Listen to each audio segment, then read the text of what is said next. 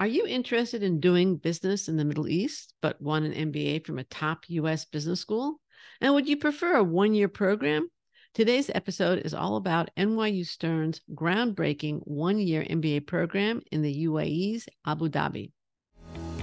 Welcome to Admission Straight Talk, the podcast dedicated to graduate admissions and helping you approach the application process thoughtfully and successfully. Your host is Accepted's founder and world renowned admissions guru, Linda Abraham. At Accepted, our mission is to get you to that unforgettable moment when you read your acceptance email and shout, Yes, I'm in!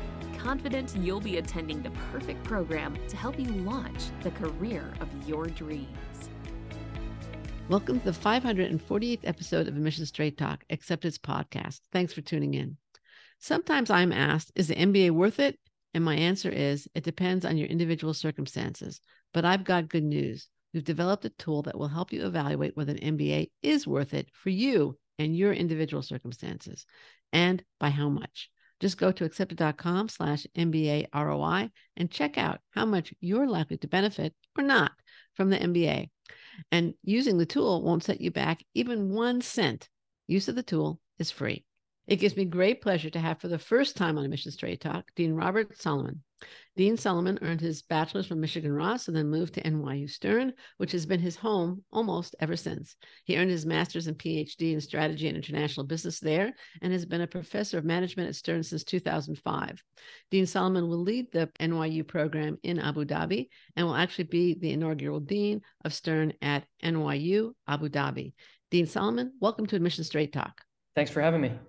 I'm so glad you can join me. As uh, we were talking about before, it's morning for me, night for you. It's amazing that we can, you know, I think you're 12 hours ahead of me, right? Um, 11 this time of year. Once you 11. change your clocks, I think it'll be 12. Right. So we're literally on other sides of the world, and yet we can still have this delightful conversation. Let's start with an overview of NYU's Abu Dhabi MBA program. Can you please provide us one? Sure. So we are opening here an, a full-time MBA program. It's going to be a 12-month accelerated MBA program that will run from January through December. And the first class will start in January of 2025. Okay, so you're you're really just getting going. You're not going to have a class this this year. You're just getting going for the following year, really.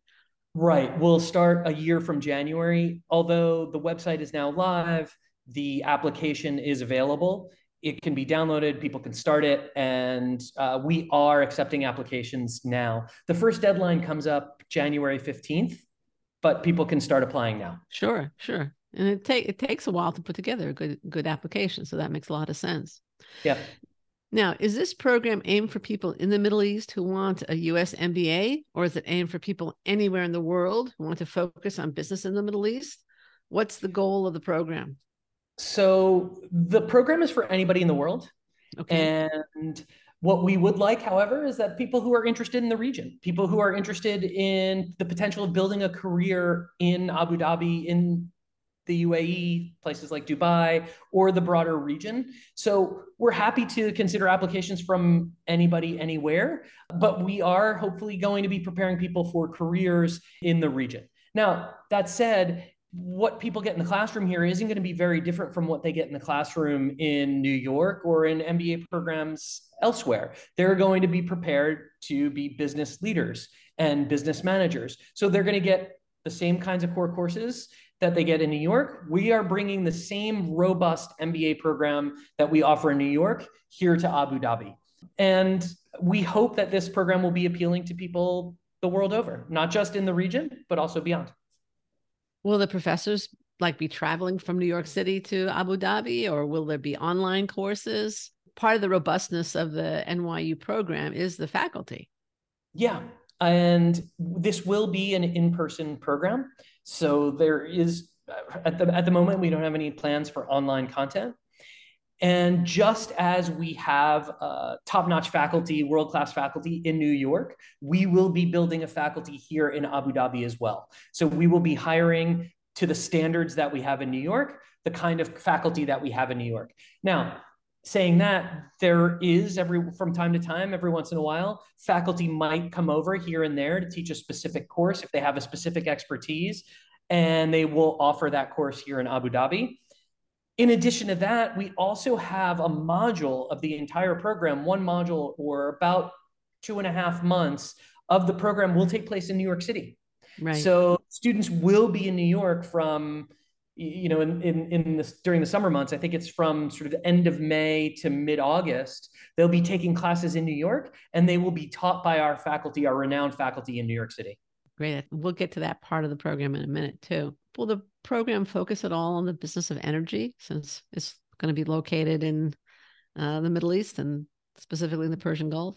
that won't be a specific focus of this program. We will have several specializations in this program. So the specializations we intend to offer at the beginning include finance, leadership and strategy, technology, innovation, and entrepreneurship, marketing, and uh, potentially we're also considering sustainability. So if anything, yeah, I mean, there might be sort of a slight energy focus, but on the next wave of energy is sort of how do we transition into the next energy regime away from fossil fuels, a- away from petroleum based energy?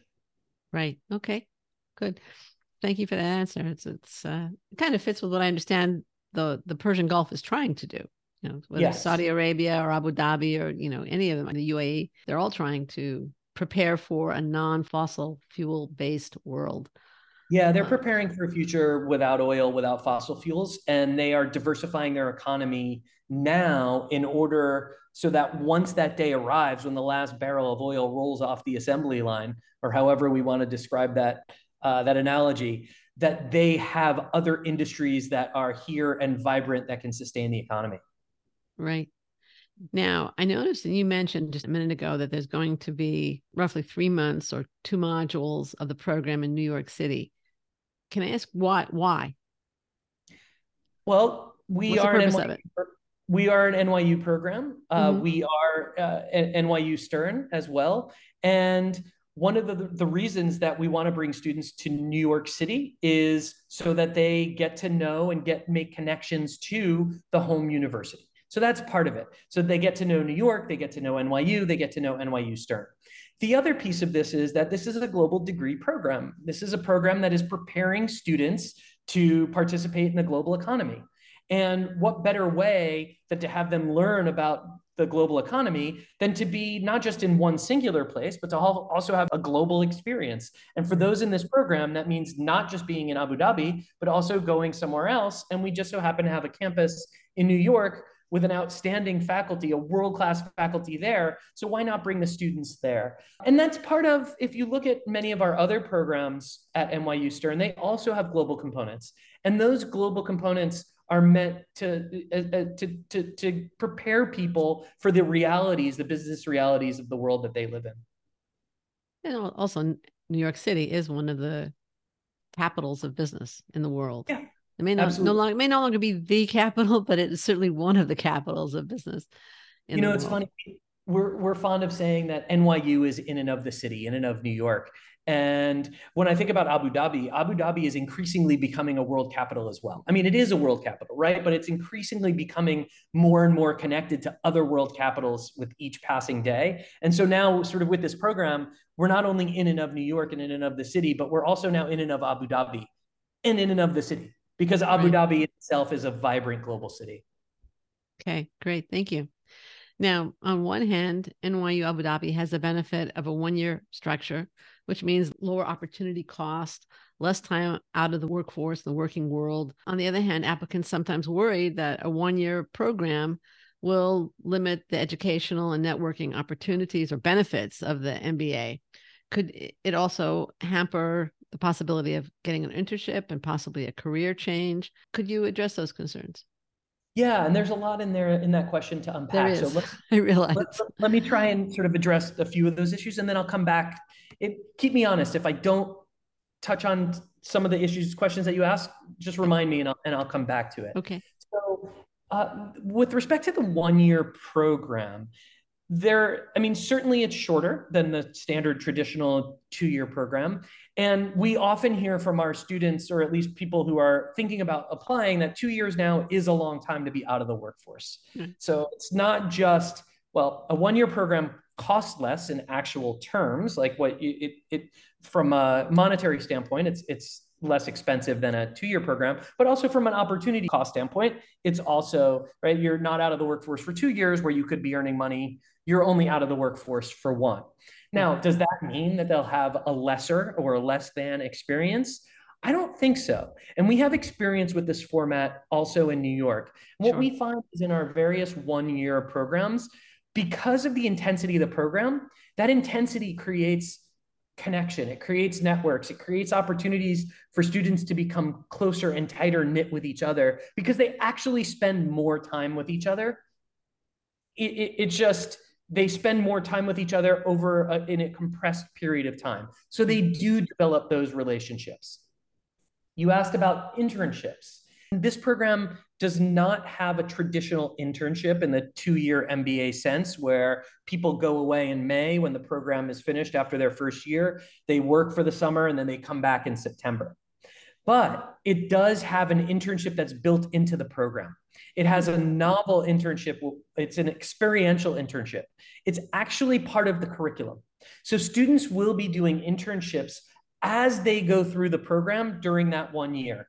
So they will be working on live projects for corporations operating in the area to perform those projects as they go through the program. And this provides several benefits for the companies that sponsor the projects. And we're already working with several companies that have agreed to, to, to sponsor those projects. But for the companies that are sponsoring those projects, they get to evaluate and see the talent that is in our MBA class. And for the people who are in our MBA class, the students, they get to evaluate those companies and assess like, is this a, the kind of company that I would want to work for? And in hmm. some sense, they get two opportunities to do that because they'll have one of these experiential learning courses from January to May in Abu Dhabi, and they'll have another one, a second opportunity, so almost like a second internship from September to December. So we've designed the curriculum in a way so that they have almost they, they get sort of two internship like opportunities and they could do sort of a consulting based internship say in their in the january to may period and then they might decide, oh, I didn't really like the consulting one so much. Maybe next time I'll try the finance one, or I'll try one with a consumer packaged goods company, or I'll try one with a, you know, a, a government agency that's aligned with the kind of work that I want to do after I graduate. So there will be different kinds of internship opportunities than what exists in the traditional MBA program. Okay. I think you've addressed two of the three possible side effects. But the one part that I think you didn't address fully was the career change aspect. A lot of one year programs are quite clear. They say don't don't uh, don't come to us if you want to change careers. We have no explicit policy in that respect. I'm sure there will be people who come to the program who are sponsored by their companies who say, hey, you can take a year off and then come back when you're done and come back and plug right back into where you were, but now you have an MBA. But there are those who will come to our program and will come and be a full-time MBA student. They will not be working for any company. They will not be sponsored by any company, and they might want a career change, and that's perfectly okay too. They come in, they do the one-year MBA, and then they switch to a career that aligns more with their interests. We don't have any, you know, we we, we we're not making any warrants or representations about what students should or shouldn't be doing before they come into the program and after they leave. Okay. Will there be career support at, at, at NYU AD? Mm-hmm. There'll be yeah, much much parallel to what's offered at NYU in New York. Yeah, very high touch career services offering mm-hmm. that we have here that will guide students through the job search process. Now you've touched on and, and this NYU AD site emphasizes experiential component of the NYU AD program. Can you go into it a little bit more? Is it going to be cases? Is it going to be consulting projects, startups and running a business or a fund? How do you see that part of the program playing out? So there are two principal components of okay. the experiential piece. The first one I talked about a little bit before when I talked about those experiential internships that the students will be doing. So they will be attached to a particular project for a local company that is a live project that the companies want them to complete. So that is very hands-on. They're going to take what they learn in the classroom and apply it outside the classroom on these projects with these companies. So that's one element of the experiential component. The other piece is when we are in New York City, there will be a course that is called Doing Business in or Doing Business in New York City that will engage local companies in New York City. Students will go on site visits to go visit local companies in New York. They will hear from managers at companies in uh, in New York. They will, you know, that will come to their classroom to speak with them and engage them. And they will, we will have cultural elements for them to engage with as well, because part of learning is not just about what happens inside the classroom. It's about part of your experiences outside the classroom too. And we have a healthy, robust cultural program for the students as well. And that actually leads to a question I meant to ask earlier. And that is, are there any language requirements for NYU AD? Is Arabic something that's encouraged or required? No, it's it's look, I, I, think languages are encouraged. All languages are encouraged. I think if if you have the the opportunity to learn another language, the answer should always be yes. I mean, that's an amazing gift and an amazing thing to be able to speak multiple languages. But there is no requirement at uh, Stern at NYU Abu Dhabi for people to speak anything other than English. And you know, English spoken widely here in in in the UAE. Just about everybody speaks English. All the signs are in English, and and the classes will be in English as well. Okay, great. I noticed that NYU AD, like NYU Stern in New York City, NYU Stern in Abu Dhabi, accepts many tests and also offers a test waiver option. Who should seek a test waiver and who shouldn't seek a test waiver, in your opinion? I mean, you're going to be processing applications very soon. Whew, yeah, I mean, I personally won't be processing applications, and I, I have I to. didn't mean you personally. I, mean, I meant the. No, no, no, I know, no, I know what you meant, but I wanted to preface it this way because I am not. When it comes to sort of admissions, eh, I'm not an expert. I come from the program side. So, so I've been a scholar. I'm a professor. I'm a researcher. Right. right? That's right, right. And I've come from running programs. I've been running uh, and different kinds of MBA programs at for Stern and master's programs and executive programs for Stern for quite a while. So I'm really familiar with the programmatic side. I'm less knowledgeable when it comes to admissions kinds of right. things. But let me just try and answer the question as best I can with the caveat that I, I may not. I mean, generally, I think well, the answer I'm going to give you is accurate. But I, I want to just caveat it with I, I might be making some mistakes on the on the margins. So when it comes to test waivers, the kinds of folks who should be seeking test waivers, I would say, are those who feel like they are well equipped in the areas that are associated with an MBA degree. And what areas are those? I would say if you have a STEM degree, if you already have you know a, a, degree in engineering where you can demonstrate and you did very very well in school in your engineering program and you can demonstrate that you performed very well especially in your math classes that would be the kind of individual who might want to request a test waiver. If you went to an undergraduate business program and you've already demonstrated through your completion of that program that you can handle the rigors of an MBA program because you already have the you know the qualifications and you did very very well in your in your undergraduate business program those are the kinds of folks that uh, that that would could you know should or could potentially be requesting a, a test waiver or might be granted a test waiver so basically if you have sort of a STEMI background and your degree is from a of a, you know a widely respected accredited university and you've performed very very well in the classroom especially in your math based classes those are the kinds of folks who typically qualify for for test waivers. Did a great job. Thanks. Thanks. I might be I might be slightly off a little bit, but that's the general. No, I idea. think I think you're right on. I think you're right on. Obviously, as a professor, you want people in class who can perform, and I think it's right. the job of the admissions office to, to, to provide you with people who, who can perform. So, um, and one of the things I want to be clear about too, and this made me think about it. The, the, the yeah. question that you asked is that not only are we building a world class faculty here at Stern at NYUAD, and we have you know the benefits of tapping into the NYU Stern faculty in New York, but we also will be building a class that meets typical NYU Stern standards. So on the student side, our goal is to maintain the highest quality uh, student body that is on par with the student body that we have in at NYU Stern in New York. How many people do you anticipate enrolling in the first class? The first class will be probably around 50 students. And then do you want to grow it from there if possible? Yeah, I, I, depending on the reception, and we're hoping for a, a solid reception. I, I, I don't see why we couldn't grow it. And in in an ideal world, about 100 to 120 students per year. Uh, but you know, we that, it'll probably take us a few years to build to that. Yeah, yeah, yeah, for sure, for sure. And you also mentioned a little bit earlier the entrepreneurial aspect of the program. Can you touch on that? I mean, the Persian Gulf is is maybe incorrectly, but it's not known for being an entrepreneurial hotbed. You know, San Francisco is, Boston is, New York City is. Abu Dhabi is, I think, more known for financial and obviously the energy industry. But is there really an entrepreneurial ecosystem there? Uh, believe it or not, this is becoming more and more of an entrepreneurial okay. center. So I want to ask the question.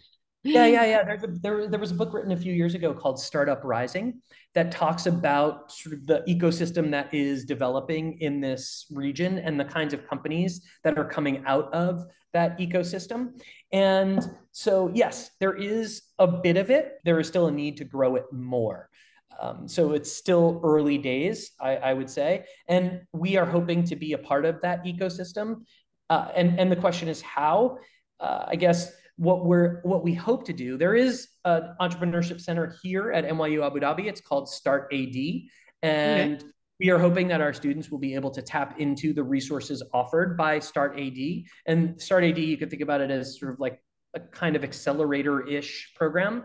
But our long-term goal uh, what we're hoping to do is in New in New York at NYU Stern in New York, we have a program called the Endless Frontiers Lab, and the Endless Frontiers Lab, insofar as I'm concerned, is a best-in-class accelerator program that brings about 75 ventures into the lab every single year, and each one of those companies gets paired with a student group that provides consulting services to that venture a VC mentor who's attached to that program, and a subject matter expert, you typically a faculty member who knows about the area that the venture or the science behind the venture itself. And so all of those create this fantastic ecosystem. We're hoping that we'll be able to replicate that here. But in the meantime, we have Start AD, which is uh, which is a, an accelerator located right here on campus. Well, okay. What advice would you give to someone? Again, you have a background in in as a professor, you have obviously program design, and you're now a dean. What advice would you give to someone aiming to submit an application for the January 2025 inaugural class? The first deadline, as you mentioned, is January 15th, and there are three more on March 11th, June 10th, and August 12th. I mean, maybe I should ask the question differently. Who would you like to see in your classes that you might? Are you going to be teaching any classes, or are you going to be strictly an administrative position? For now, I'm going to be an administrator. I'm hoping to get back into the classroom sometime soon. Uh, okay. Uh, because I love teaching. I love being in, in, in the classroom. But even if I'm not teaching, the students will probably get sick of me after a while because I'll be around and I'll be around to bother them. So that's uh um, who, who would you like to be able to bother? Um, okay. The best and the brightest. That's who that's who I'd like to be able to bother. Um, we're, okay. we're and, and from all over the world. I mean, we, we really do want a mix of students from different nationalities, from different places in the world. And now, I, I think you asked about recommendations for those who are applying. And the one thing yes. that I would say is that we we uh, we do have merit-based scholarships available. And so the one piece of advice that I would uh, uh that I would offer is I would encourage people to apply early because the earlier people apply, the more likely it is that they, you know, the, the, the bigger the pool we have available. Once we start granting those merit-based scholarships, the pool gets a little bit smaller. So the earlier you apply at some level, the better. Got it. Okay, great. This is a question I'm I'm asking everybody. Are you at all concerned about the use or possible abuse of ChatGPT among applicants or students in your classes? The short answer is yes and okay. no, as a teacher, uh, it bothers me a little bit that students um, might rely on ChatGPT and not hand in their own original work, that they use it as a crutch, um, especially those who sort of, you know, people use it when they're short for time, they're being a little lazy, they were like, oh, well, I'll just have this this program do it. So that bothers me a little bit, but I think now the onus as again as an educator, the onus then becomes is on us to create assignments that maybe leverage the benefits of ChatGPT and bring it as a tool to help enhance learning. So we're all still trying to figure it out together. In the meantime, though, we can't have students just using it to, to as you know to, to copy and paste to their assignments. and we have a policy against that.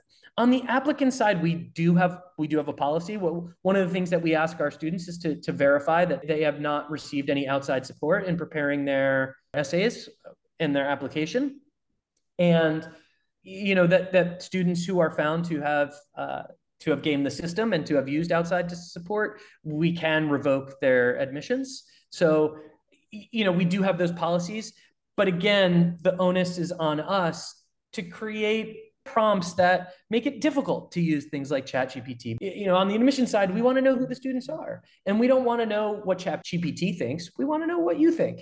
And in the classroom, we want you to learn. We want you to push yourself. We want you to you know enhance your capabilities. And and you can only do that if you really are putting in the effort and not relying on an outside tool to do it for you.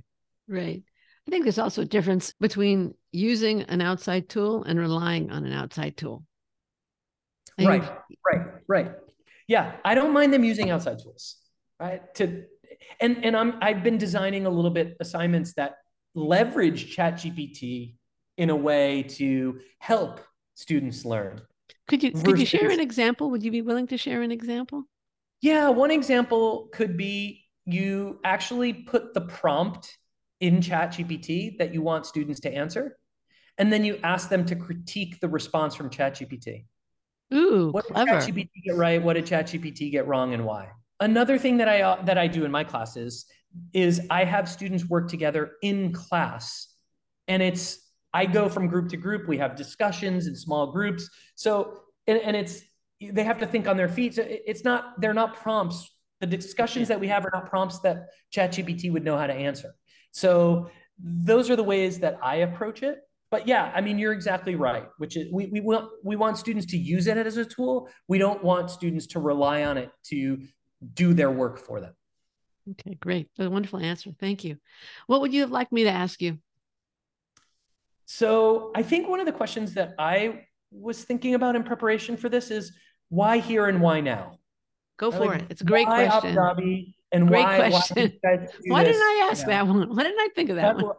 I, I mean, I think part of it is that if you think about Abu Dhabi, and again, going back to something that I mentioned before, Abu Dhabi is increasingly becoming a world capital that's connected to other world capitals.